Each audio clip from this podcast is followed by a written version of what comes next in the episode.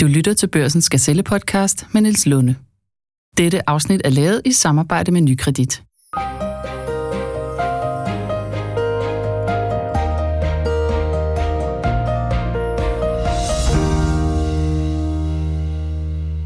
For mange virksomheder har de seneste måneder betydet den største udfordring nogensinde. Mange har set opsparingen og hele indtægtsgrundlaget fordufte på historisk kort tid. For kort tid siden taler vi om hurtighed og agilitet. Nu taler vi om robusthed og ikke mindst likviditet. I dagens podcast skal vi tale om, hvad kan man gøre hver især, og især skal vi tale om, hvorfor likviditet er svaret for vækstvirksomhederne, og hvordan man kan skaffe kapital, hvis pengene er sluppet op, og hvordan vi regner med, at samfundet og erhvervslivet ser ud, når vi er kommet ud på den anden side. Med os i studiet har vi gæster, som i høj grad arbejder med at finde løsninger på krisen. Først har vi Tommy Ahlers, tidligere minister, medlem af Folketinget for Venstre og kendt iværksætter. Velkommen, Tommy. Tak. Vi har også en af de erhvervsdrivende, der på rekordtid har lavet en stor omstilling og store investeringer i virksomheden, så forretningen kunne fortsætte. Det er dig, Peter Wang Christensen. Du er administrerende direktør i Plantorama, en kæde af planteskoler, der sælger alt i planter og haveudstyr, og du har sat sig på et helt nyt setup. Du er med fra Aarhus. Velkommen til dig, Peter. Tak for det. Og vi har Henrik Damsgaard. Du er administrerende direktør for Nykredit i Midtjylland og Aarhus Østjylland. Og du sidder med et bredt udsnit af erhvervskunder og følger derfor også krisen tæt og ved derfor også, hvorfor likviditet er blevet så vigtigt. Velkommen til dig, Henrik. Tak skal du have. Tommy, lad os starte hos dig. Du har sammen med dine kollegaer i Folketinget haft et helt særligt ansvar for, hvordan processen har været de seneste uger og måneder. Hvordan har de sidste uger egentlig været for dig? Jamen, de har været helt surrealistiske, som jeg tror, de har været for, for alle, der, alle, der er med her i dag, fordi vi netop gik fra en, øh, vi var på, føles nærmest, vi var på 8. 10. år i et eller andet øh, opsving. Kunne det nogensinde øh, stoppe? Og så pludselig, så fra den ene dag til den anden dag, så har vi den her bratte, bratte krise, som jo først og fremmest er en sundhedskrise, men lige efter kommer jo en dyb, dyb økonomisk krise. Og de tal, vi hører nu her, altså prognoserne nu, er jo, at det her potentielt set er dobbelt så slemt øh, for dansk økonomi, eller for verdensøkonomi, som finanskrisen, som jo i, hvad skal man sige, mit sådan aktiv øh, arbejdsliv som, øh, som 43-årig her, øh, føles som om, at det var den krise, jeg kunne huske, ikke? og det her kan måske være dobbelt så slemt. Så det har jo været surrealistisk, også surrealistisk at finde ud af, hvad er der så, vi kan gøre øh, politisk, og der er der en del af min politisk, nu jeg har jo kun været i politik i to år, men en del af mine kollegaer kigger på mig, når vi sidder og, og snakker om de her hjælpepakker, at de siger, at de har aldrig oplevet noget som det her før, for det har vi ikke. Noget, Et eksogen chok, der kommer så hurtigt på økonomien, og sætter det hele, ikke kun dansk økonomi, men hele verdensøkonomien øh, øh, altså på standby, stort set fra den ene dag til den anden dag. Ikke? Men jeg tror, alle er jo øh, chokeret i, i et eller andet omfang, også politikere. Nu har du en særlig baggrund, Tommy, som alle ved, som iværksætter. Giver det dig en særlig take på din forståelse af det, eller kom den også lige så øh, pludseligt på dig, som den gjorde øh, for alle, alle os andre? Jamen, jeg tror, der var det... Jeg ved ikke, om det giver mig et, et, et, et sådan særligt take på det, men jeg får forstår der i hvert fald, hvad det er, man sidder med derude, fordi man sidder og laver planer i sin virksomhed, man sidder og laver budgetter, og så ved man da godt, at man inden for en eller anden, inden for en eller anden margen kan det gå lidt bedre eller lidt dårligere, end man regnede med. Men det der med at se, at, at der bare kommer et dekret og sige, nu skal tingene lukke ned, det, det, det der med, hvordan det rammer en, sådan, hvad skal man sige, både beslutningskraft, og hvordan det rammer en, sådan, de der drømme og følelser som virksomhedsejer, det tror jeg godt, jeg kan, kan mærke sådan helt inden, fordi det har jeg øh, hvad skal man sige, selv, selv siddet med, men ikke i en krise som den her. Nu du jo, øh, du har flere ordførerskaber i Folketinget. Du er også, øh, du sidder også med i erhvervsudvalget, og det vil sige, du sidder med i arbejdet med hjælpepakkerne. Hvordan er den proces gået indtil nu, synes du? Jamen indtil nu synes jeg faktisk, at den har været, øh, altså det har været ret usædvanlig, fordi at vi egentlig sådan generelt set har haft en meget, meget bred forståelse om, at der skal bruge en masse, øh, en masse penge. Og vi står måske lidt i den, i den borgerlige lejr og siger, at vi vil bruge endnu flere penge, og hvor vi nok måske synes, at regeringen er lidt mere tilbageholdende. Men generelt har det været sådan en stor vilje til at gøre noget, og en stor forståelse om et grundpræmis i det her, det er, jo mere vi kan hjælpe lige nu her, hvor vi står i den her akutte, dybe krise, jo mere kan det afbøde, at det sætter sig på lang sigt økonomien. Og den, hvad skal man sige, logik, synes jeg egentlig, at øh, stort set alle partier har købt, øh, købt ind i, og det gør, at der er en stor velvilje til at hjælpe dansk erhvervsliv, så vi indtil videre nu har lavet hjælpepakker for 100 milliarder og stillet likviditet til rådighed for yderligere 200-300 milliarder. Ikke? Der begynder at være noget, øh, nogle, nogle, nogle udfordringer med hjælpepakkerne. En af dem er det her med, at det kan forekomme lidt byråkratisk for især små virksomheder. I sidste uge, så var du i børsen, hvor du sagde, citat, hvis vi regner med, at 60.000 virksomheder søger, så er der måske 55.000, der lige passer ind i kriterierne, mens 5.000 ikke helt gør. Så lad os da gøre det sådan, at de 55.000 får hurtig hjælp, mens de sidste 5.000 får en lidt mere håndholdt sagsbehandling med dokumentation. Citat slut. Risikerer vi, at, at små virksomheder uden sådan et setup af jurister kan blive tabt på gulvet på grund af, at, øh, at den her sagsbehandling, at den ikke er helt nem?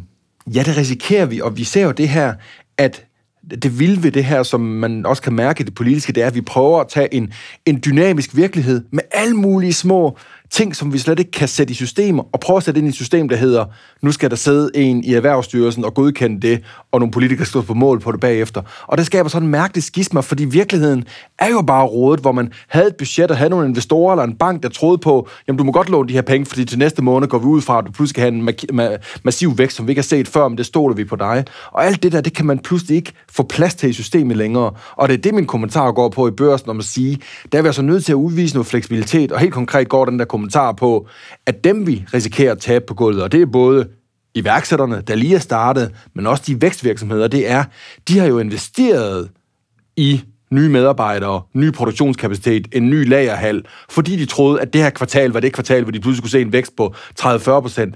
Dem hjælper vi faktisk ikke med de hjælpepakker, der er nu hele vejen rundt, fordi at vi altid siger, at du skal kunne dokumentere dit omsætningstab med en tidligere periode. Og det er der bare mange, der ikke kan.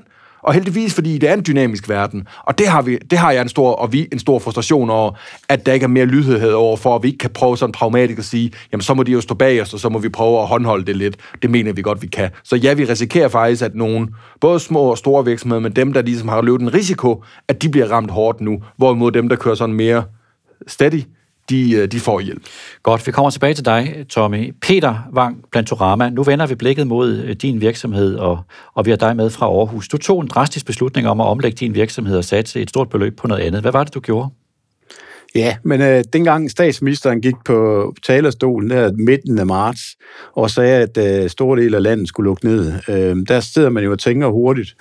Øh, hvad gør man? Øh, jeg har jo 650 medarbejdere i Plantorama, og øh, jeg vidste jo ikke, om vi, vi skulle lukke, eller hvad der skulle ske, men jeg kunne i hvert fald se ret hurtigt dagene efter, at vores omsætning, den faldt en 25-30 procent øh, som konsekvens af det.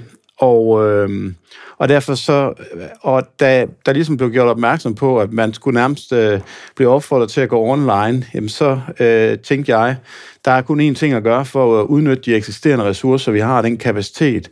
Vi har jo også planter, som kan gå ud og som kan gå i svind. Så derfor øh, lancerede vi så, så valgte jeg at investere i øh, 11 varebiler, øh, og, øh, og har faktisk øget det til 22 varebiler, og kører så hjemmelevering i hele landet. Det var en beslutning, du tog sådan, og så oprettede du i virkeligheden en, en ny butik på den måde. Et nyt leverandørsystem. Ja, den, øh, det var den 16. marts, øh, så vidt jeg husker. Så gik der et par dage, og så gik jeg til min organisation og sagde, og mit hovedkontor, øh, jeg havde heldigvis de senere år indsortet en del IT, så jeg havde kompetencerne, samtidig med, at vi havde ansat en omnichannel manager, som, hvor vi havde øh, lavet et klik og hent koncept, øh, som vi havde lanceret i februar. Men, men fra at gå fra klik og hen til, til klik og få leveret hjemme i, i privatboligen, der er alligevel et stykke, og specielt med egne øh, varebiler og ruteplanlægning. Men jeg spurgte min organisation, om de var klar på den her opgave. Og øh, det er jo sådan, at man kan jo nogle gange se, når folk er presset med ryggen mod muren, og som vi var alle sammen der, ikke? også i forhold til, at vi skulle ud og lave opsigelser, så kunne vi øh, sætte det her initiativ i gang, og øh, vi i løbet af den 27. marts, der gik vi øh, online og kunne levere rundt i alle husstande i Danmark. Det er jo en voldsom energiudladning, det kræver, og også en stor satsning, og der er jo mange ting at spørge ind til i det, men det vigtige, som jeg gerne lige vil starte med at spørge ind til, Peter, i den beslutning og det forløb, det er, havde du likviditet til det? Det må du jo så have haft. Altså, hvor havde du, du havde penge til det, og kunne tage sådan en satsning? Jeg havde øh, penge på den måde, at at jeg har øh, sørget for, at jeg har en, øh, en fin egenkapital i Plantorama, og på den måde øh, har vi altid, øh, står vi klar til sådan en, en, øh, en, en øh, investering. Øh, og, øh, men vi lavede det her, i og med at det var varebilen, så lavede vi det som en leasing-aftale. og med vores bankforbindelser. Og på den måde, øh, øh, for der var ingen grund til at putte øh, redde altså, man sige, likviditet i, øh, i sådan en investering. Det gør vi heller ikke, når vi laver bygningsinvesteringer. Så går vi selvfølgelig ud og optager realkreditlån og banklån og andre ting. Men vi kommer altid med nogle egne penge, og øh, vi er nødt til altid selv mindst komme med 20 procent, således at, øh, at vi også har vores finansieringsinstitutter med på den. Men hele, altså det, som man jo virkelig taler om, også i forhold til, til nu du er ikke en lille virksomhed, men, men selv lad os kalde det også mellemstore virksomheder, det er jo i høj grad likviditet. Altså at krisen her har vist, at man nemt kan være sårbar, også selvom ingen havde forudset en coronakrise. Har, har forløbet her ændret dit syn på, at man skal, man skal være stærk øh, i, i sin likviditet? Jamen, det, det er der ingen tvivl om, man skal. Men det er godt at have øh, hvad hedder det, altid øh, likviditetsreserver.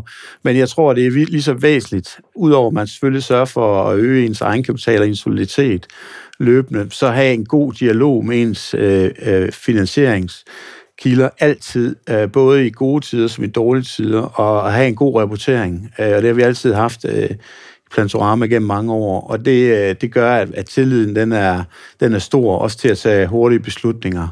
Der er jo også eksempler på mange virksomheder, som selvom at, at typisk så har de jo ikke likviditeten til rådighed, fordi den netop står investeret i alle mulige ting, men en, en endnu større buffer i fremtiden, også for når en krise kommer som lyn fra en klar himmel, det tror jeg, det er væsentligt. Vi kommer tilbage til dig lidt senere, Peter, men bare lige her. Hvad, hvad overraskede dig mest i det forløb, du har været igennem den sidste måned? Hvad har du lært mest? Jamen, det, der overrasker mig mest, det er faktisk øh, min egen organisations øh, omstillingsparathed, øh, at de så hurtigt kunne reagere, at vi ender med at komme op med et, øh, et system, hvor vi både har ruteplanlægning i vores varebiler, og vi kører med egne chauffører, egne medarbejdere, vi har kunne gennemføre det, og vi kunne sikre oplevelsen hele vejen igennem. Jeg havde regnet med selvfølgelig, at vi ville lave nogle flere ting, som hvor at vi, vi fejler på noget kvalitet eller andre ting, men, men jeg er overrasket over, at det høje niveau, vi kan, har kunne holde, og vi og kunderne de er enormt tilfredse med, at vi har mødekommet dem her i den her ændrede købsadfærd, som de har haft under øh, coronakrisen. Jeg føler mig nærmest hensat til løvens hule her og får lyst til at investere. Ja. ja. ja. Henrik, vi vender os til dig. Du er en erfaren øh, bankrådgiver og kender øh, erhvervslivet. Og, øh, og det store tema for mange har jo været det her med øh, likviditet. Hvordan har du oplevet, at krisen har sat fokus på likviditet som bank? Jamen, hvis jeg tager udgangspunkt i det, som, som Tommy også startede med at sige, det her det er kommet med en hastighed og en styrke, som ingen har set før. Det er, det er nyt for os alle.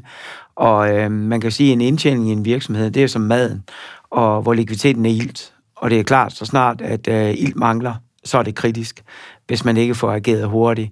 Og, øh, og, og det kan vi mærke, at, øh, at likviditeten har selvfølgelig været en del af virksomheders risikoplanlægning, men jeg tror, at nogen Altså, jeg tror, en af læringerne på bagkanten af det her, det er, at man vil have en lidt mere kritisk tilgang til sin likviditetsplanlægning, simpelthen for at have et beredskab.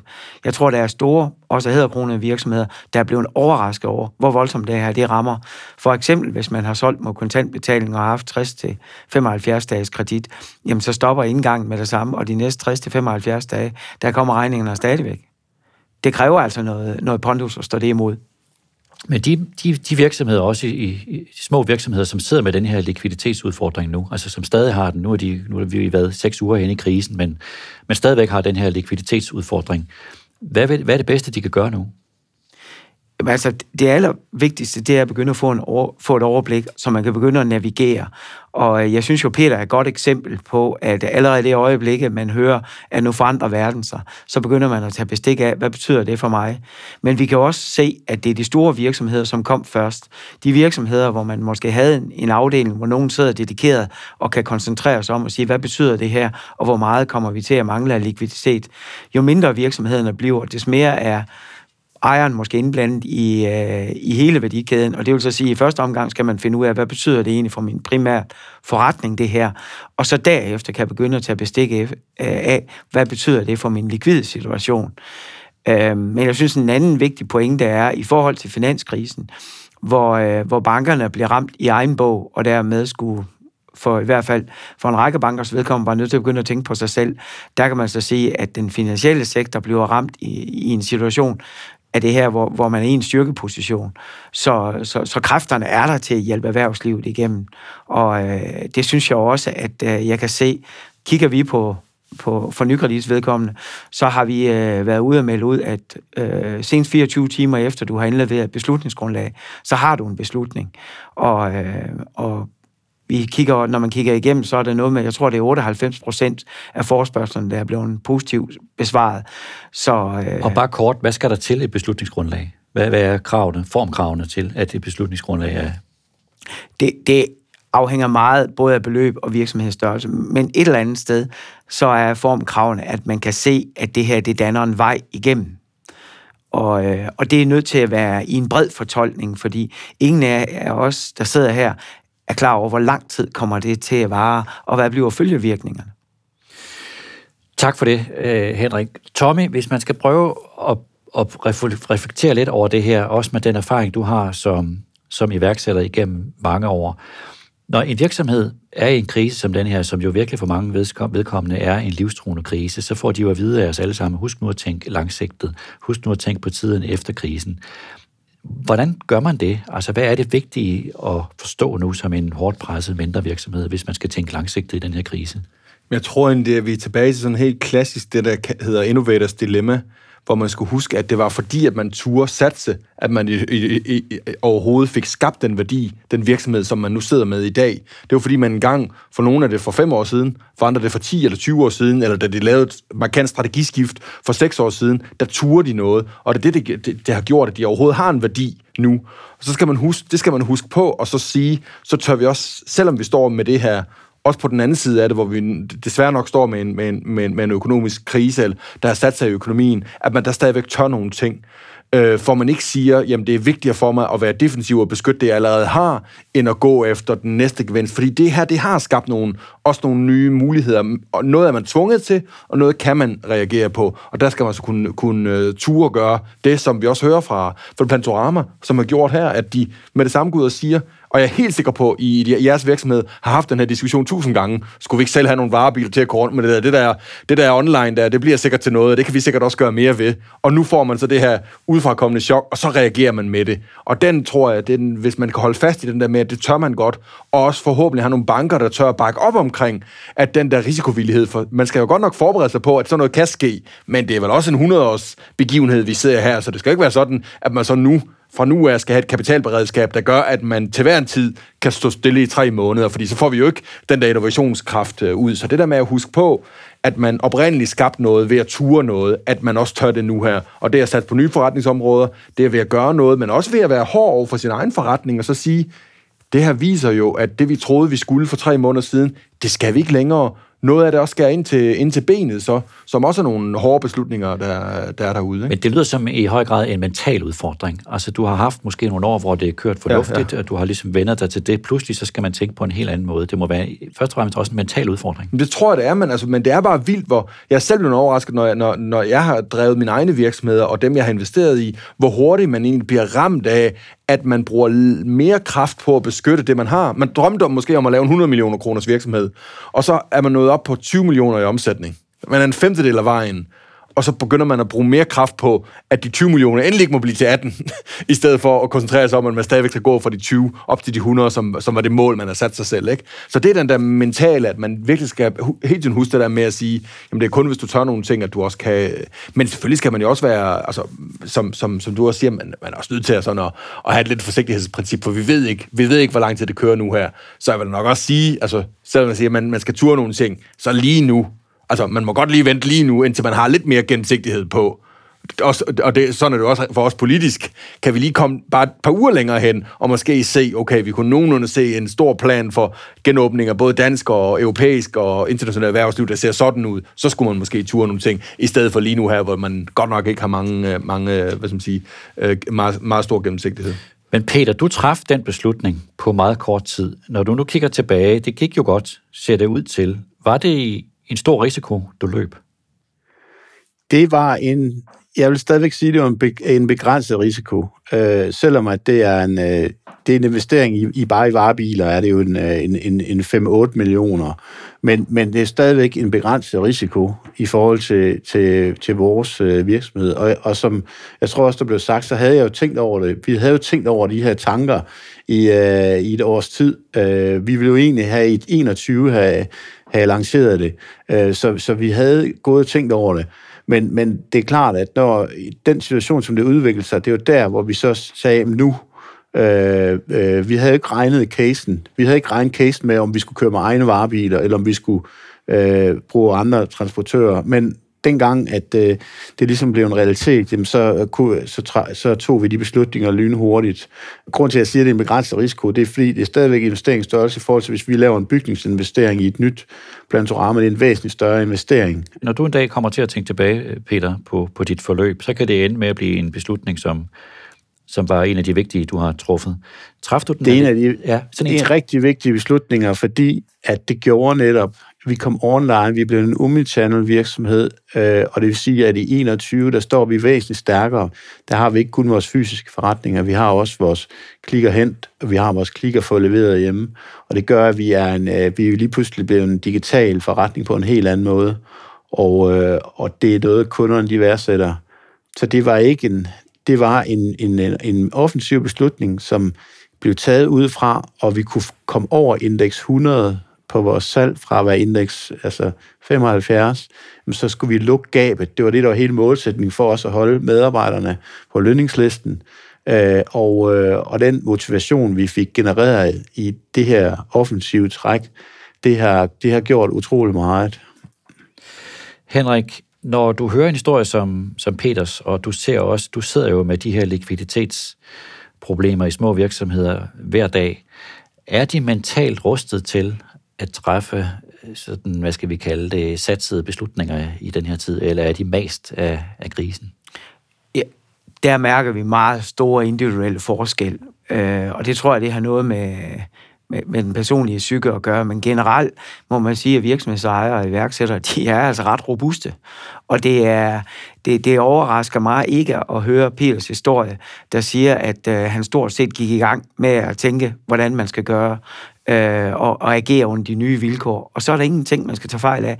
Det er, at der er jo skabt et rum, hvor man kan tage, træffe nogle ret voldsomme beslutninger, og så stadigvæk have sit personale med sig, fordi alle ved, at det er nok en klog idé at flytte sig. Og det er lidt det gamle kinesiske ordsprog, det er, når forandringens vinde blæser, så gælder det om at kigge i retning af vindmøller, frem for at bygge nogle lægmure. Og jeg synes, at, at Peters eksempel er jo godt, et godt eksempel på, at man hejser vindmøllen relativt hurtigt.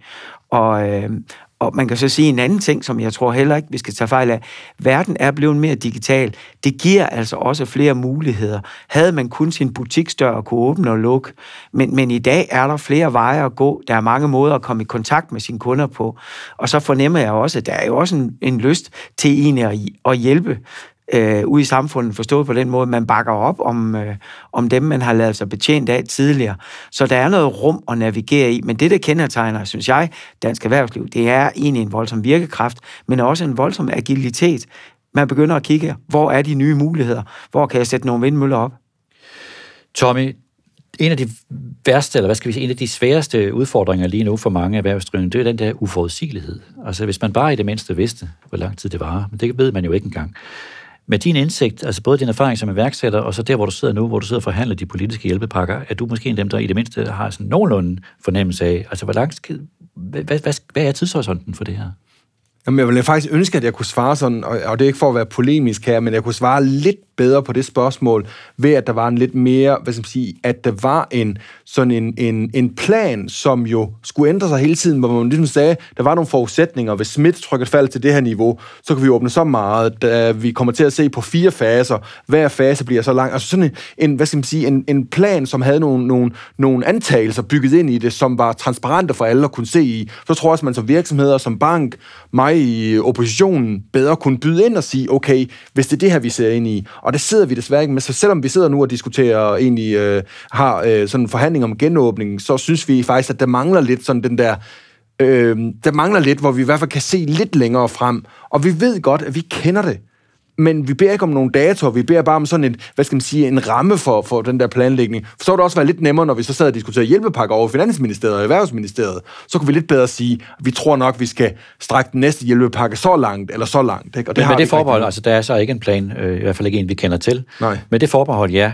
Men har du så alligevel selv et bud på øh, tidshorisonten for det her? Nej, det har jeg desværre ikke. Altså, det, det, nej, nej, det har jeg ikke. Men, men det er jo klart, at vi, det med, med hjælpepakkerne, hvor, hvor vi indtil videre, og, og når vi siger hjælpepakker, så er det de 100 milliarder, som decideret støtte til virksomheder, altså lønkompensation og dækning af faste udgifter og til, til, til de selvstændige og deres løn.